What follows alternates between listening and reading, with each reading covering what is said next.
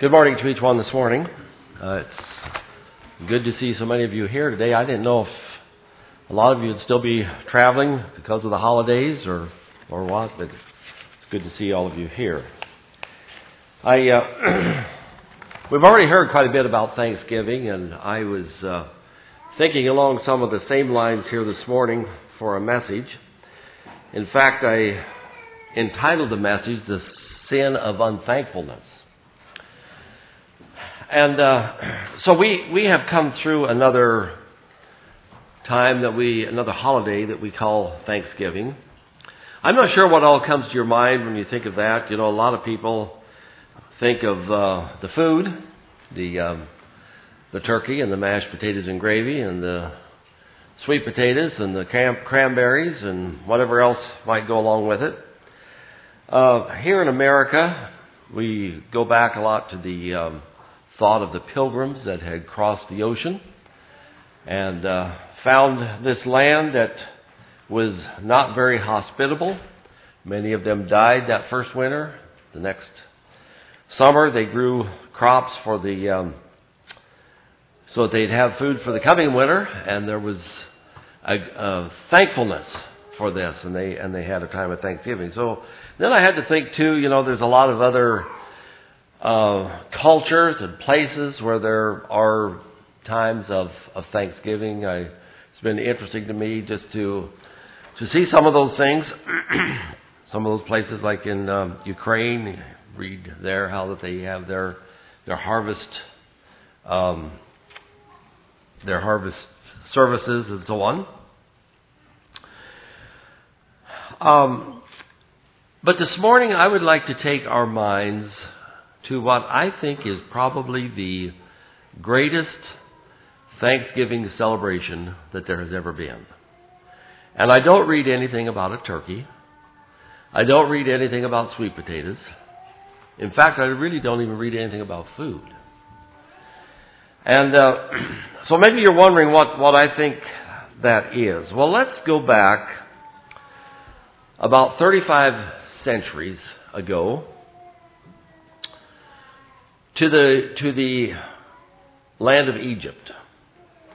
And there we find in the land of Egypt a people that were enslaved. About uh, 400 years before that, their ancestors had come there because of famine. And they lived there and they worked there and they became slaves of the Egyptian people. And you, you know that, you know that story.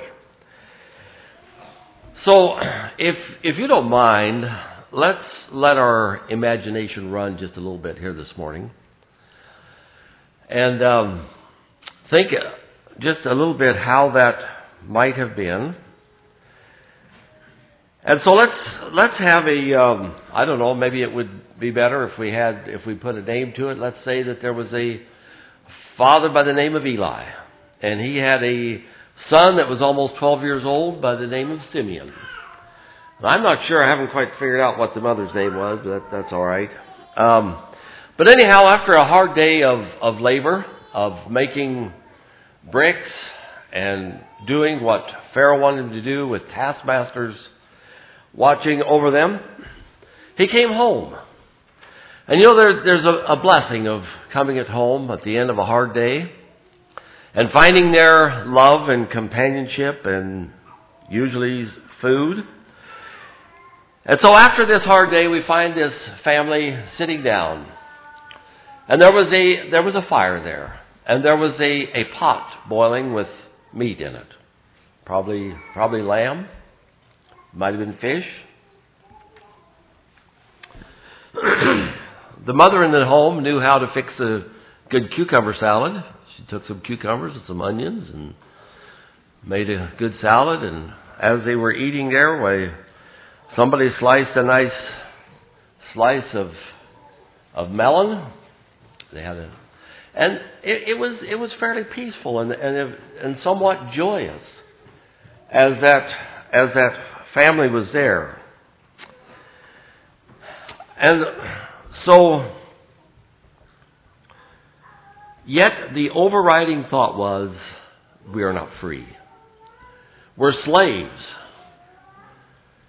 Um, and not only that, a number of years before, Pharaoh had made a decree that all the, the male children should be thrown into the river and, and destroyed. Not quite sure how that impacted this particular family because they, they had a boy there that was uh, coming up onto teenage years. and so, even though the, the evening was peaceful enough, even though there was a sense of pleasantness about it, and even though they enjoyed adequate food and very tasty food, yet there was the overriding realization that they were trapped. They were trapped. There was nothing that, that they could do to get out of it. They were enslaved. They had no, no way to better their lot in life. And uh, day after day, the um, Simeon had gone out and, and worked for Pharaoh. He'd come home hot and tired and exhausted. And the next day would be the same, and the next day would be the same. And there was no hope for anything other than the way life was then. And often they would dream of what life could be if they could just be free from the tyranny of the rulers of Egypt and the overlords that made life miserable. And as they sat there that evening, they were, they were made aware again of the futility of even thinking of freedom as the, as the chariots of Pharaoh went up and down the streets. And there were, there were uh, horses that, uh, that were snorting around, I guess, You'd, and you know, if anyone tried to get away, there'd be a horse or a chariot or someone to to go after them. The the pawing and the snorting of the horses made sure that no one could escape slavery. But they knew nothing different. This was the way father had lived. This is the way grandfather had lived. This is the way great grandfather had lived. And so any mention of freedom was squelched. There was no hope. A couple evenings later, as they also, as they sat down, and I suppose maybe this time they, they had fish. I'm not quite sure where the fish came from. Probably from the, maybe from the Nile there. I'm not sure. And Father said, you know, there's, I want to tell you something. There's an old shepherd has come, and he said that the God of our fathers has sent him to lead us out of this slavery into the land that's been promised to the children of Abraham, Isaac, and Jacob. And this brought hope to their hopelessness. Is it possible? Has the God of Abraham, Isaac, and Jacob remembered them in their affliction? Is there a way to escape the tyranny of the Egyptians?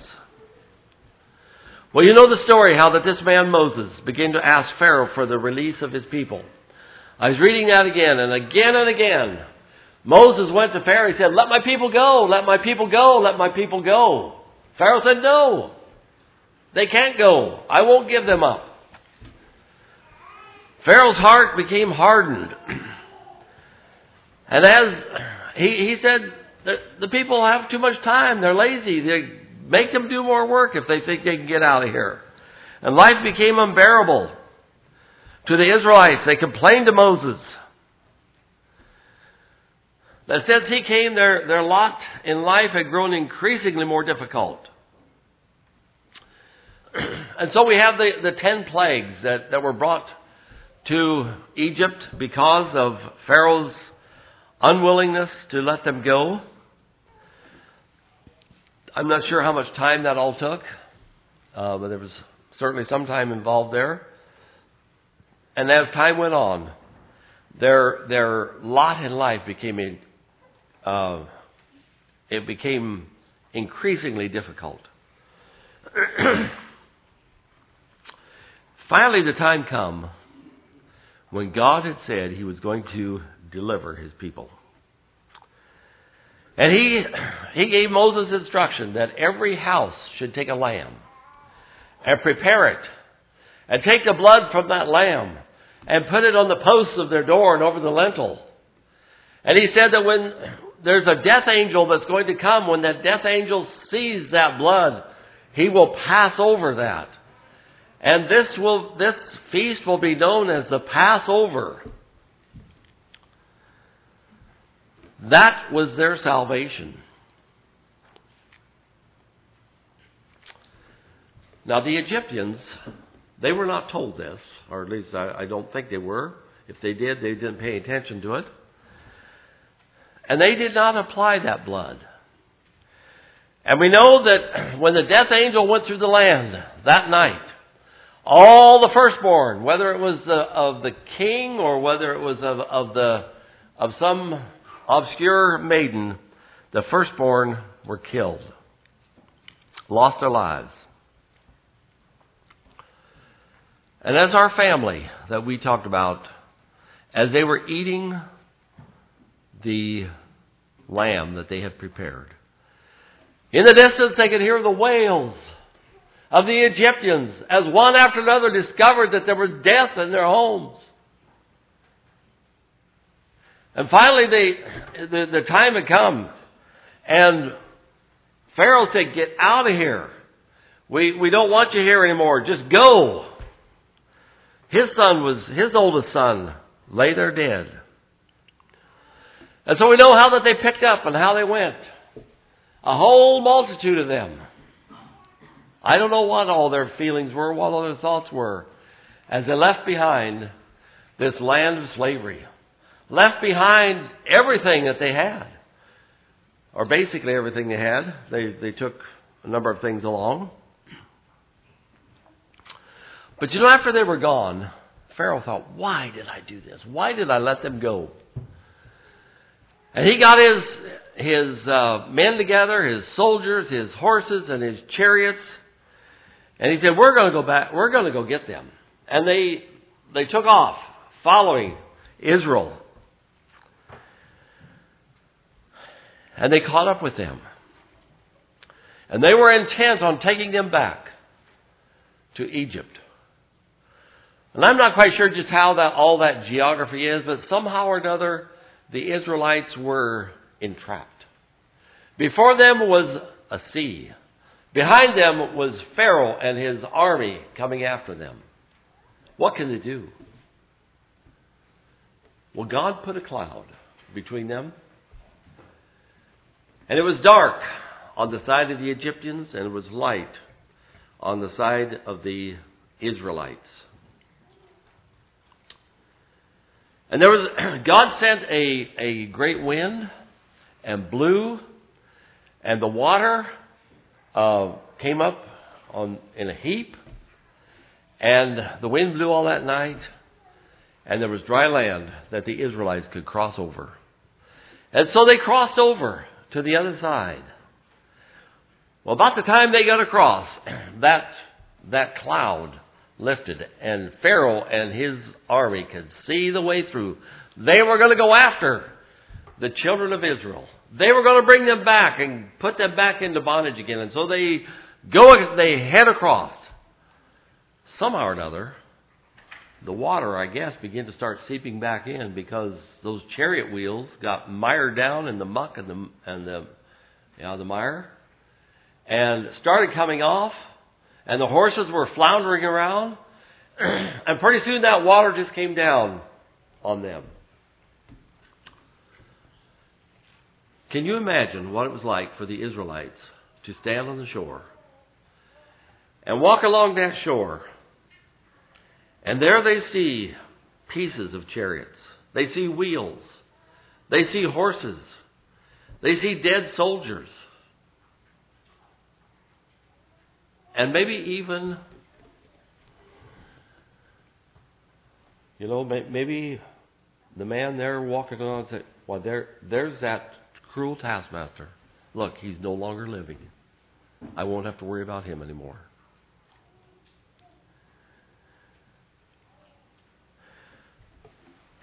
All right, you can turn with me to Exodus 15.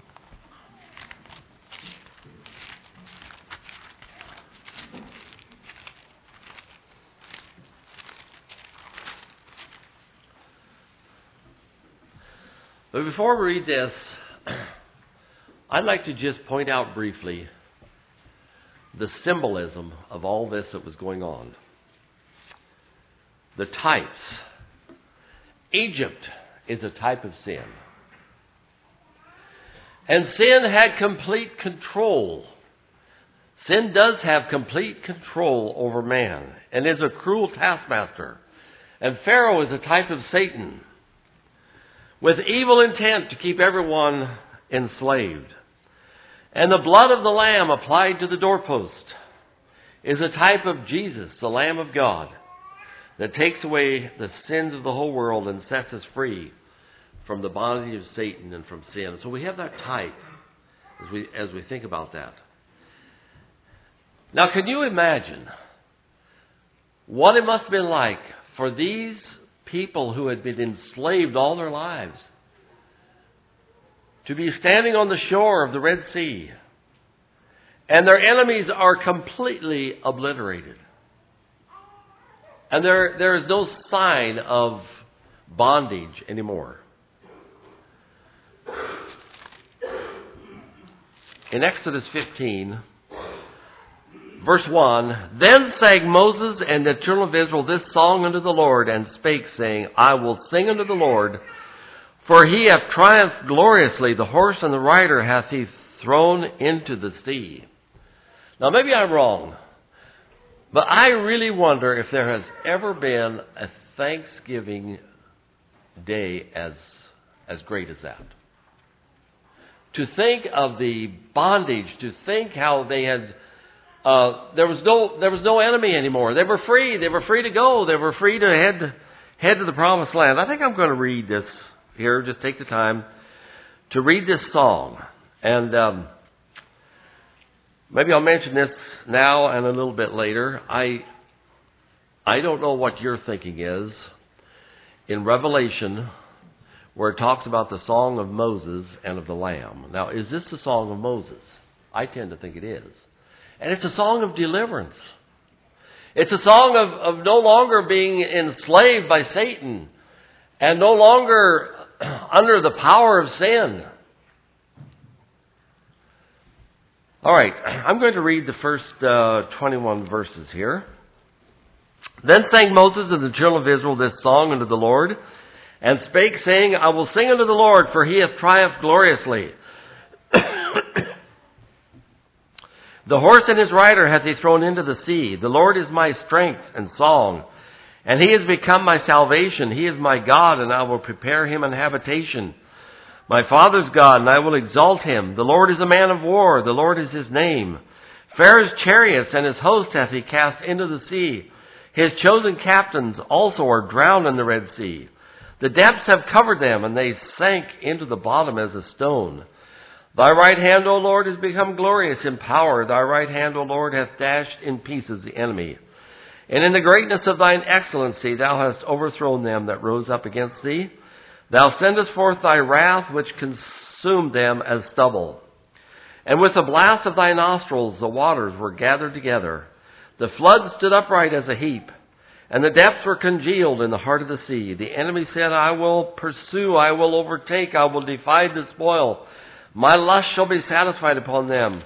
I will draw my sword, and my hand shall destroy them.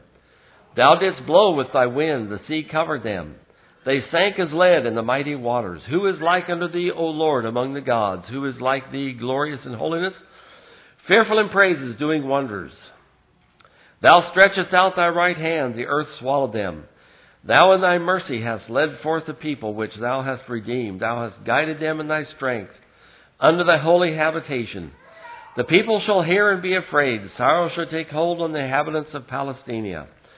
Then the dukes of Edom shall be amazed. The mighty men of Moab, trembling, shall take hold upon them. All the inhabitants of Canaan shall melt away.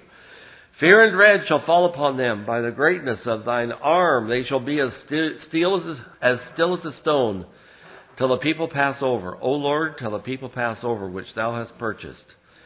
Thou shalt bring them in and plant them in the mountain of thine inheritance in the place, O Lord, which thou hast made for thee to dwell in, in the sanctuary, O Lord, which thy hands have established.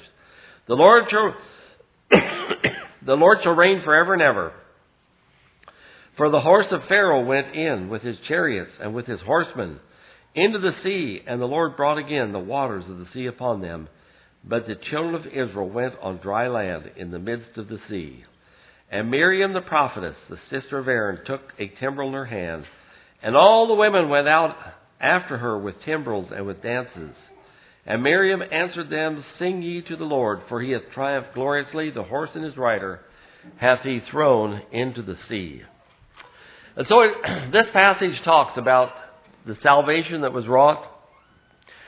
Uh, verses 6 and 7, Oh God, you, you're powerful. And there's nothing remaining of our, of our enemies. Verse 10, the enemy's evil intent was, was thwarted. Uh, verse 11, who is like thee, glorious in holiness, and so on. and um, can you imagine, in your mind's eye, can you imagine that great song being sung there, reverberating off the mountains to the sides? And then the women, they took up the, the refrain, and they, they also sang. Now, if you still have your Bibles open to Exodus 15, and now we're going to get just a little bit into what Brother Leland had talked about there of the children of Israel. We see here um, in verse 22 So Moses brought Israel from the Red Sea, and they went out into the wilderness of Shur, and they went three days in the wilderness and found no water. Now, you know, not having any water is, is not pleasant. But they complained. And they were, um, I think they, there was a problem with unbelief, but there was also a problem with unthankfulness. And then we could go into the next chapter, and they and they went to um,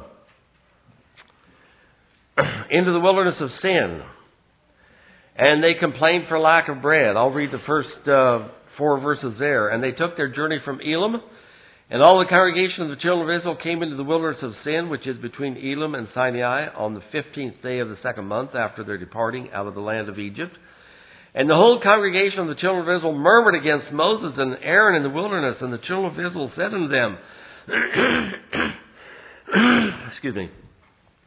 Would to God we had died by the hand of the Lord in the land of Egypt when we sat by the flesh pots when we did eat bread to the full, for ye have brought us forth into this wilderness to kill this whole assembly with hunger.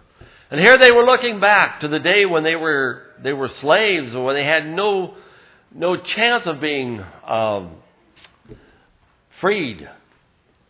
They said, Yo, those days were good. You know, we, we sat by the, the pots of, of meat. We had vegetables. We had fruit. We had, we had those things to eat.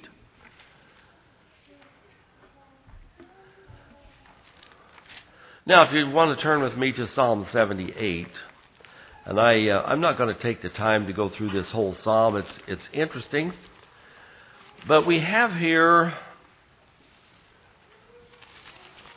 kind of a, a recap of of what happened, and I'm going to begin reading at verse uh, 10 and read through verse 17 of Psalm 78.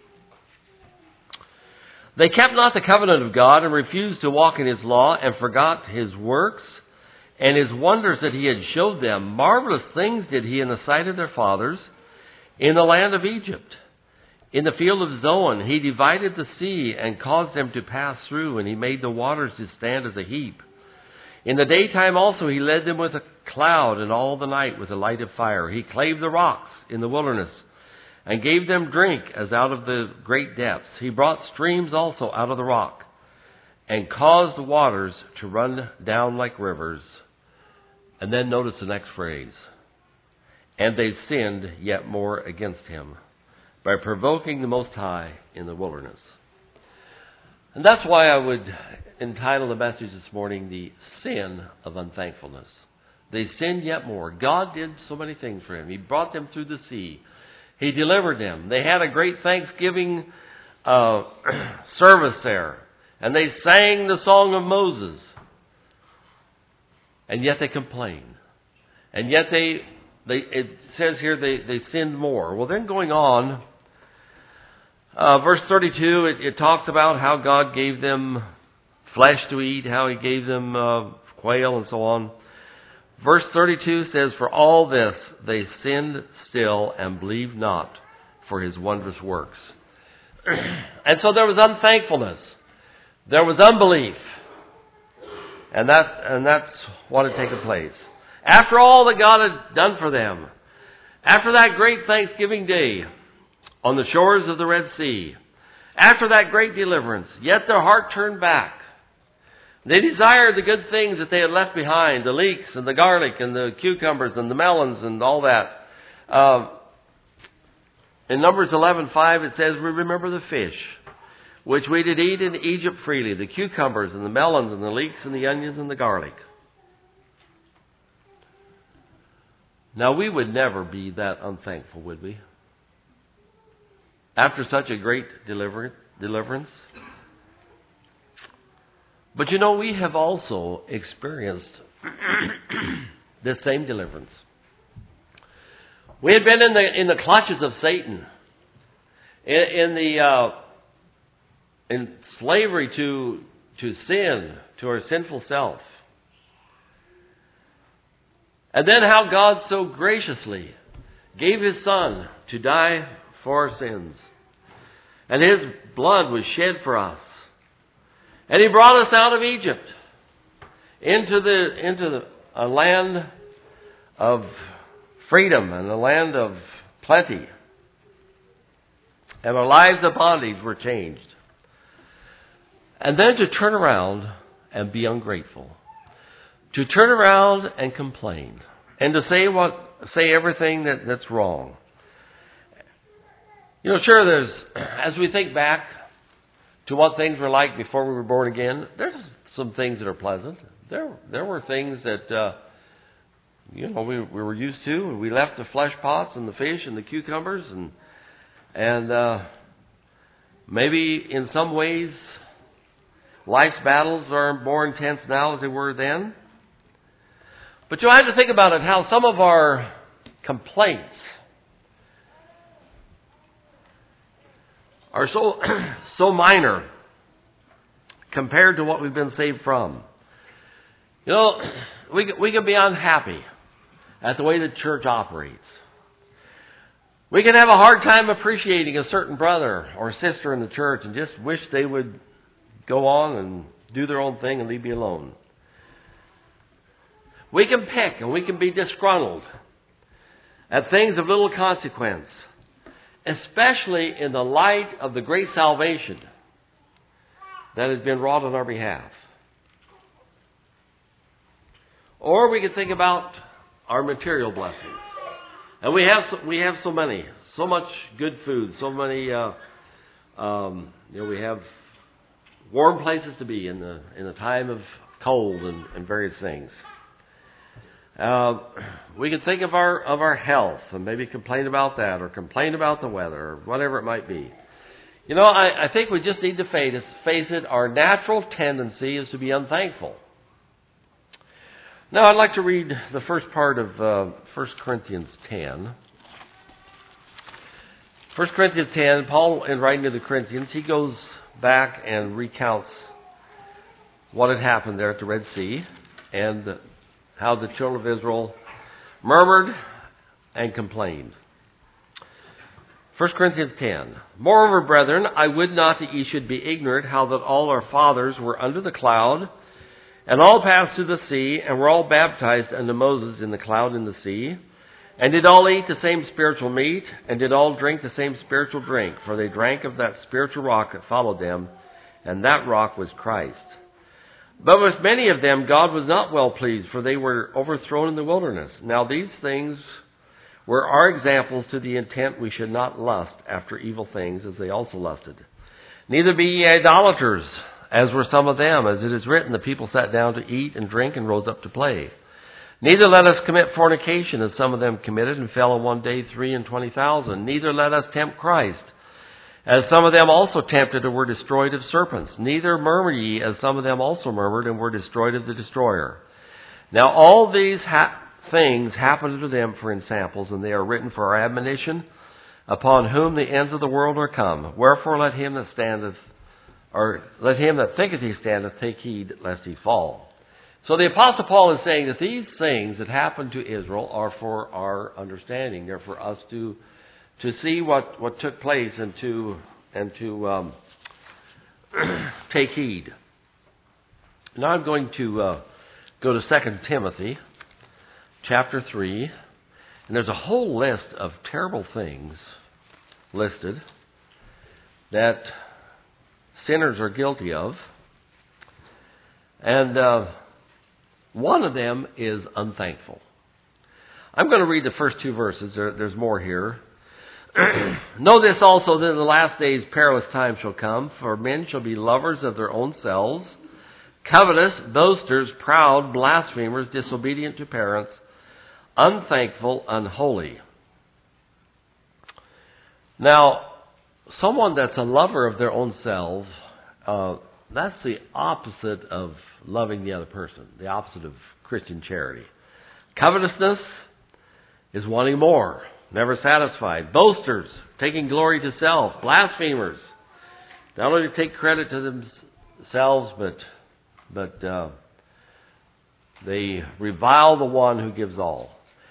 And then unthankfulness seems to me unthankfulness is a culmination of all those of being covetous and loving self and being boastful and being a blasphemer. That turns us into someone that is unthankful. um, in 1 Timothy 5:18 it says, "In everything give thanks, for this is the will of God in Christ Jesus concerning you." I'm impressed again with the thought of the sacrifice of Jesus Christ, and his will is that we should be thankful.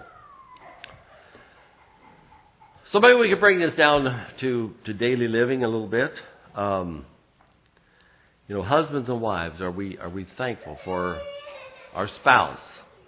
Um, you know, some some wives have husbands that stumble at home at night that are drunk or whatever it might be. I think you know if we have godly spouses, we should be thankful, and for children. Uh, we should be thankful for the children God has given us, and the children should be thankful for parents that God has given them. That's not saying that everything is perfect, but we should be thankful. But you know, it's, it's so easy to have a heart filled with ingratitude. But that's not God's will for us. His will is that in everything we should give thanks. And especially, I think especially for the great salvation that has been brought to us by the gift of the sacrifice of His only Son upon the cross of Calvary. And so I believe that there is a great Thanksgiving Day coming. And I, I mentioned that a little bit. The, I don't know what your thinking is. I'm going to just read, and I don't, I don't understand. I can't decipher all this. But where it talks about the, the song of Moses and the song of the Lamb, in Revelation 15. And I saw another sign in heaven, great and marvelous. Seven angels having the seven last plagues, for in them is filled up the wrath of God. And I saw, as it were, a sea of glass, mingled with fire, and them that had gotten the victory over the beast, and over his image, and over his mark, and over the number of his name, standing on the sea of glass, having the harps of God. And they sing the song of Moses, the servant of God, and the song of the Lamb, saying, Great and marvelous are thy works, Lord God Almighty. Just and true are thy ways, thou King of saints. Who shall not fear thee, O Lord, and glorify thy name? For thou only art holy, for all nations shall come and worship before thee, for thy judgments are made manifest. I think that that Song of Moses was a song of thanksgiving for de- deliverance. Is it unreasonable to think that the song of Moses and of the Lamb in heaven will be a song of deliverance, a thankfulness for the deliverance that has been wrought on our behalf. That Satan's forces have been completely defeated. There's no tyranny anymore, no temptation to do evil, complete victory Once we reach that place, will there be unthankfulness in our hearts? I don't think so. And so I think today let's let's join with Moses and the Israelites in singing a song of victory over sin and evil, knowing that victory has been assured. We'll call for a closing number and song.